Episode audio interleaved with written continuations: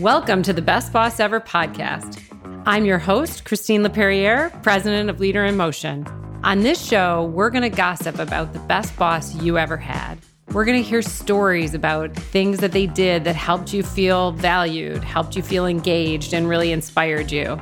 We want to hear about the bosses that changed the way you look at everything. If you want to hear more, join me at ChristineLaperriere.com and sign up for our newsletter, The Whip.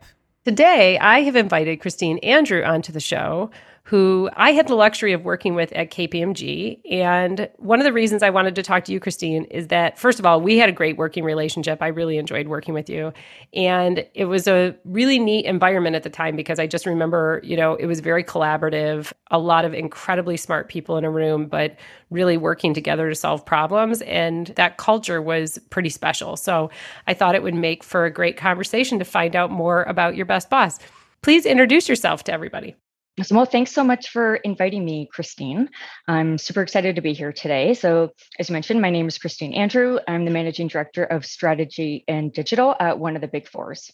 Tell us who is your best boss ever, and or tell us a little bit about that person and, and why you thought of them. Now, so I was reflecting about this on the weekend. I've been fortunate. I've worked with so many amazing people in my career to date and, and hope to continue to be able to work with many more in the future. But one person sticks out for me, and it's because he is so people focused. Actually, to kind of pull on the thread of collaboration that you just mentioned, he does a lot to foster collaboration, but even more than that, he focuses on the individuals, right? And really thinks about people as people and people as humans and not necessarily just as employees. And for me, that's always really stuck with me. So tell me a little bit about what is it like to work for that best boss? Give me examples. It's pretty inspiring, to be honest. I'll give you a, a few examples. So as I mentioned, like this person is really great at kind of seeing the human, right? Which I think has been even more important during the pandemic, but was critical even before then, right? In terms of trying to developing a really strong culture and a really strong team approach. So I'll give you a few examples. So, one thing that this person does probably better than anyone else I've met, personally or professionally, is listen. And I don't mean just listen superficially, I mean really listen and hear to what, what's being said. He believes that good ideas can come from anywhere, right? Some leaders I find will only listen to other leaders or only listen, and this is unfortunate, but it does still happen time to time, only listen to males. And as a female and someone who's always looked younger than I am, I found often in meetings, you know, I would get dismissed, right? Or just passed over or talked over or you know if it's a, a, vendor who doesn't know the organization you know they'll only speak to the male in the room or the person who on the surface appears to be the most senior. And that's not a great feeling right? It can feel pretty crappy when that happens. This leader never does that. He truly listens he makes a point of acknowledging everybody. And then what I've observed as well is he'll actively reflect on the feedback. It doesn't always get implemented, but he'll actively reflect on what's being said and think about, okay, well, how can we use some of that? Or can we use a little bit of A and a little bit of C and make something really special out of it? Right. And, and in my experience, that's being pretty rare. Yeah, that's interesting. So I'm just thinking that, first of all, I love what you said. I just want to reiterate this great ideas can come from anywhere. I feel like that point, again, like to live that is pretty impressive. So that's like inclusion at the next level. So, like you said, it's not just listening, just being quiet so somebody else can talk. It's actually really searching for the meat in somebody's contribution. Yeah, absolutely. Absolutely. And to, to build on that, I would say one of the things that I've learned is the importance of democratic leadership. And it's something that I've personally adopted as well in different situations. And obviously, you can't use that in every single situation. Sometimes you just need to make a decision and, and move on.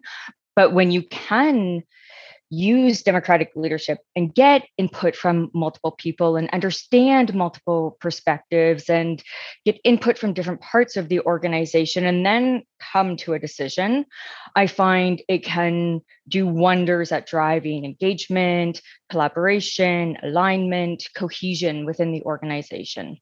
Um, and something that this leader has done in particular, which I thought was super smart, was he implemented a reverse mentorship program. So it's a formal forum for rising stars to provide feedback and input on, you know, it can be specific programs within the organization, it can be priorities. If we're struggling with a specific problem sometimes you know he'll throw it out to this table to get input from the what we call the leaders of tomorrow to get input from this leadership table and some really amazing unique ideas come out of that table and i think it's such a, a smart and inspiring way to to approach the organization I think that's brilliant. You know, when I graduated, I went into Chrysler's high potential program, and they had always said that they wanted all of these really young minds to be our out of the box thinkers. But one of the challenges that I, I say is like, you know, as soon as I got in there, everybody would smack me and go, get back in the box. You know, like, stop talking about you. You don't know how business works yet. You don't know how things happen yet. I definitely remember ageism being a bit of a challenge. I mean, much to your point earlier about looking young, you know, you're getting ageism which is frustrating. And so when I hear that, I go, that's a brilliant way to harness all of that creative thinking and all of that energy without having to make those people feel like they have to be pushed back in the box. Yeah, exactly. Right. Yeah, that's great, great. things can happen outside of that box. You don't need to be in that box. Right, right. And yeah. I mean, he's being intentional about that, which is mm-hmm. fantastic. So he's like, I'm going to tap into these people for very specific ideas um, sure we'll still go ahead and train them on the stuff that you know we need to do to get them to be functional in the organization but we can actually tap into that out of the box thinking i think that's really cool what else do you want to share about this leader I think something else that makes this leader really special and unique is his ability to believe in and empower people. I'll give you a, a, personal example. I had witnessed this person doing a really great job at you know instilling confidence and seeing people's unique talents in other areas of the organization. But about three and a half years ago i was leading our national corporate marketing team across the country you know really loved that job had spent you know the you know first 15 or so years of my career building my craft in marketing communications and, and building out teams and you know had this career map in my mind kind of all laid out in terms of what my future would look like. And you know he came to me and asked me if i would consider changing directions and moving over to help build out our digital area of our business. And i thought holy cow this is silly. Like i have no business you know building out digital. I don't have the deep technical knowledge that I thought was really important to be successful in that type of role. But, you know, he he kind of said, "Well, I know that you can do this and I know that you have the transferable skills needed to succeed, right? You're great at problem solving, you're great at building teams, you have amazing resiliency, you know, you're good sometimes too good at pushing the envelope and wanting to do things differently." And and so he was able to see potential in me that I kind of overlooked myself to be honest right? And helped instill that confidence in me to do something different. And to be honest that's been incredibly rewarding. And and if i didn't have that push from him to do something different and do something you know kind of scary to be honest but also really amazing in terms of the impact on the organization but also the um, the personal growth for me like I wouldn't have done it, right? If I didn't have that push from him and if he didn't see that potential in me. So he's really great at seeing talent in people and and giving them the confidence to do things differently. I hear that often. So doing, you know, almost 50 of these interviews, I hear one of the traits that re, you know, reoccurs over and over again is that boss that can spot something that nobody else has seen in themselves yet. And you know, if you think about it, it completely I first of all, I had a mentor that did that to me and I definitely think when I look back at my career it was the game changer. It would put me on a totally different trajectory and I'm so thankful for that. I think what you just said is the same. I just interviewed somebody who was you know, a teacher and literally ended up in a sales role in the financial industry and is a fantastic sales leader. And it was all because somebody spotted that difference. So I listened to what you just said and I go, I'm smiling because that's one of the reoccurring themes. Yeah, and, and uh, agreed. I'm so grateful that you know he saw that in me and and gave me this opportunity.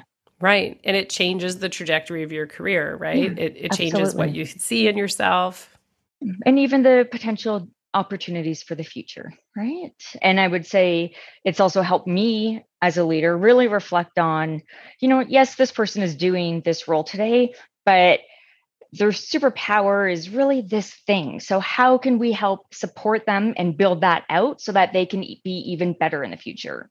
And that's great. So now, and that's one of the best parts too of a best boss is that you start to emulate the the thing that you saw in them.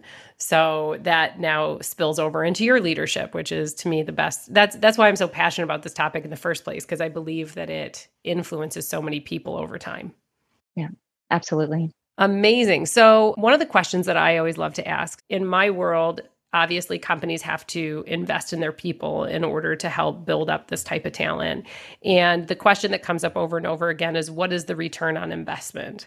So if you had to quantify if you can i, I love to ask this question because most people can't but if you had to quantify what the impact is of working for a best boss ever on the business on the numbers what would you say? That's a great question. So in terms of quantifying it i'll i'll do it softly put it that way. Like I will say, you know, our organization has had unprecedented growth. And not only have we had unprecedented growth over the past few years under this person's leadership, you know, it's been through a pandemic, right? So this person has the ability to put out, you know, what sometimes can appear to be an unachievable vision and motivate people to achieve it which I think is is pretty amazing. Something else that personally really speaks to me my values is we have made tremendous advancements when it comes to DEI or diversity, equity, and inclusion in terms of how we think about our organization, how we think about treating each other again as human beings within the organization, and really challenging each other around some of our assumptions or around some you know behaviors that we didn't even realize you know we were doing or doing it intentionally. So and i don't know if that would have happened if we didn't have somebody like this leader you know helping to really move the needle. We've made again tremendous strides when it comes to how we think about mental health and how we approach mental health and the programs that we have for around mental health within the organization.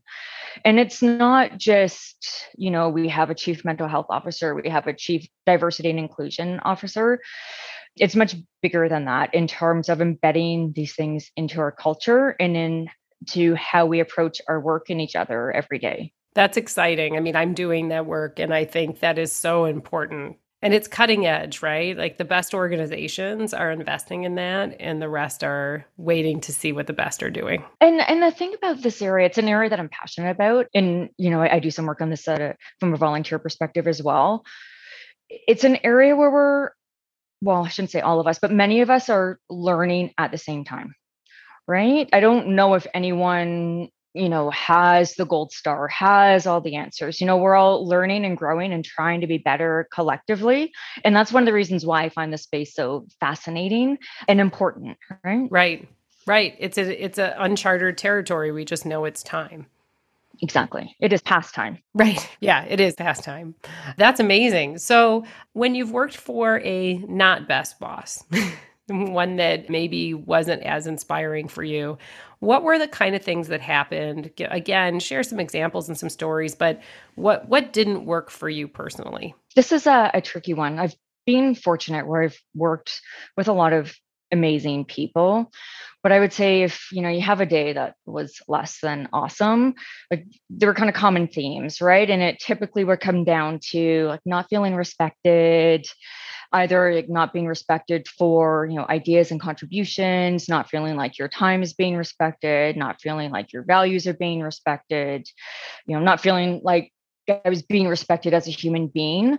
So it's almost the opposite of what I described previously in terms of not feeling seen or respected. And so, like, how do people do that? Let's say maybe even accidentally, right? So most leaders don't think that they're not respectful. That's a thing. Like, well, I'm coaching most leaders, they're not saying, oh, I'm not respectful.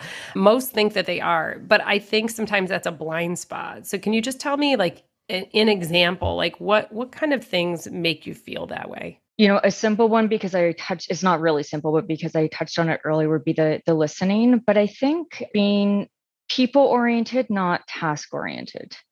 Right. And so task oriented for me would be you know focused on the the outcomes focused on the deliverable which are absolutely important don't get me wrong absolutely important but focusing on the task without focusing on the people that's i find where the respect boundaries can get a little bit blurry right where you know if someone for example has a personal boundary, right? Or they have a personal commitment. And if it's only task focused, outcome focused, somebody might overlook that unintentionally, to your point, unintentionally overlook that. And that's where I find, you know, you know, feelings could get hurt, values could get stepped on, etc. That makes a lot of sense to me. I'm having my own aha moment as I'm listening to you. I was just thinking about someone that was very task oriented who kept challenging me to work with their leaders at eight in the morning. And I kept saying, I have two young kids at home and they're not out the door until nine. And so it's a lot of anxiety for me to work during that hour when there's a lot of background noise and there's my concern of not being able to deliver at my best. And so it's just, it was so interesting though, because it was a battle. Like this person didn't understand this. So we had to go back and forth quite a bit. And I kept feeling very unvalued and I didn't know what it was, but it just like dawned on me when you said it to me. I'm like, that was the difference. It's like the, the person wasn't intentionally trying to be disrespectful, but it kept making me feel like something was missed. Right. And so task oriented versus people oriented, people oriented would have been, hey, we can definitely work around that one hour. Let's find a solution where you can bring your best without it having to be in conflict with whatever's happening at home. Yeah, exactly. That's very, exactly. very great insight. Yeah. And I think you you raised a really important point that sparked for me is that that's how you really get the best out of people, right? You would have been distracted, probably stressed, trying to manage this executive call at eight in the morning with little kids making noise in the background and trying to get off to school. Whereas if it started at nine or nine thirty, you know, you would have done a much better job at the task because the person was taken care of. Right and that's exactly it you know and it was just uh, it's such an interesting thing where i'm like i know my performance is going to be x versus y and I want to give you why. like I want to give you exactly. the best me, right? Exactly. And most um, people do. Most right. people want to give the best that they can. So right. we just need to help them get there, right? Yeah, that's a great example of, and I think I can really picture different, you know, examples where, just like you said, it's not that the task is not important; it's just being able to combine the two ideas and then navigate some great solutions that incorporate both. Amazing. I really like that. So that's a little bit about, you know, let's say the example of, you know, maybe the not best.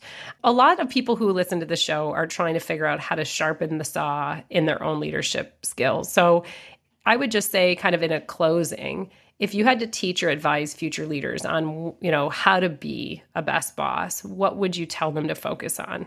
This is tricky because I I am still on my own journey to be the best boss, right? As I think many of us are. Right? I don't think it's ever something that you you know you get that you know report card where you're finally the best boss, right? I think we're always kind of learning and growing and and developing and trying to get better over time. But um, a few things have stuck with me. So one, I would say, kind of lead with empathy and be human centric because like at the end of the day we're all humans right? And, and consider that whole person and not just the employee. He kind of says kind of almost humorously sometimes but it really sticks with me is he talks about leaving positive cookies right?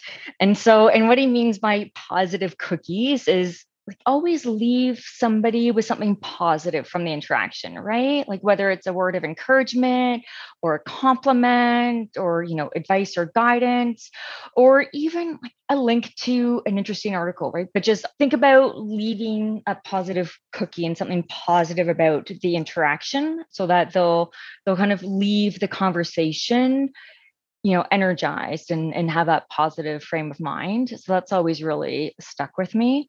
And that's something actually this leader's been excellent at is um just bringing a sense of humor to interactions.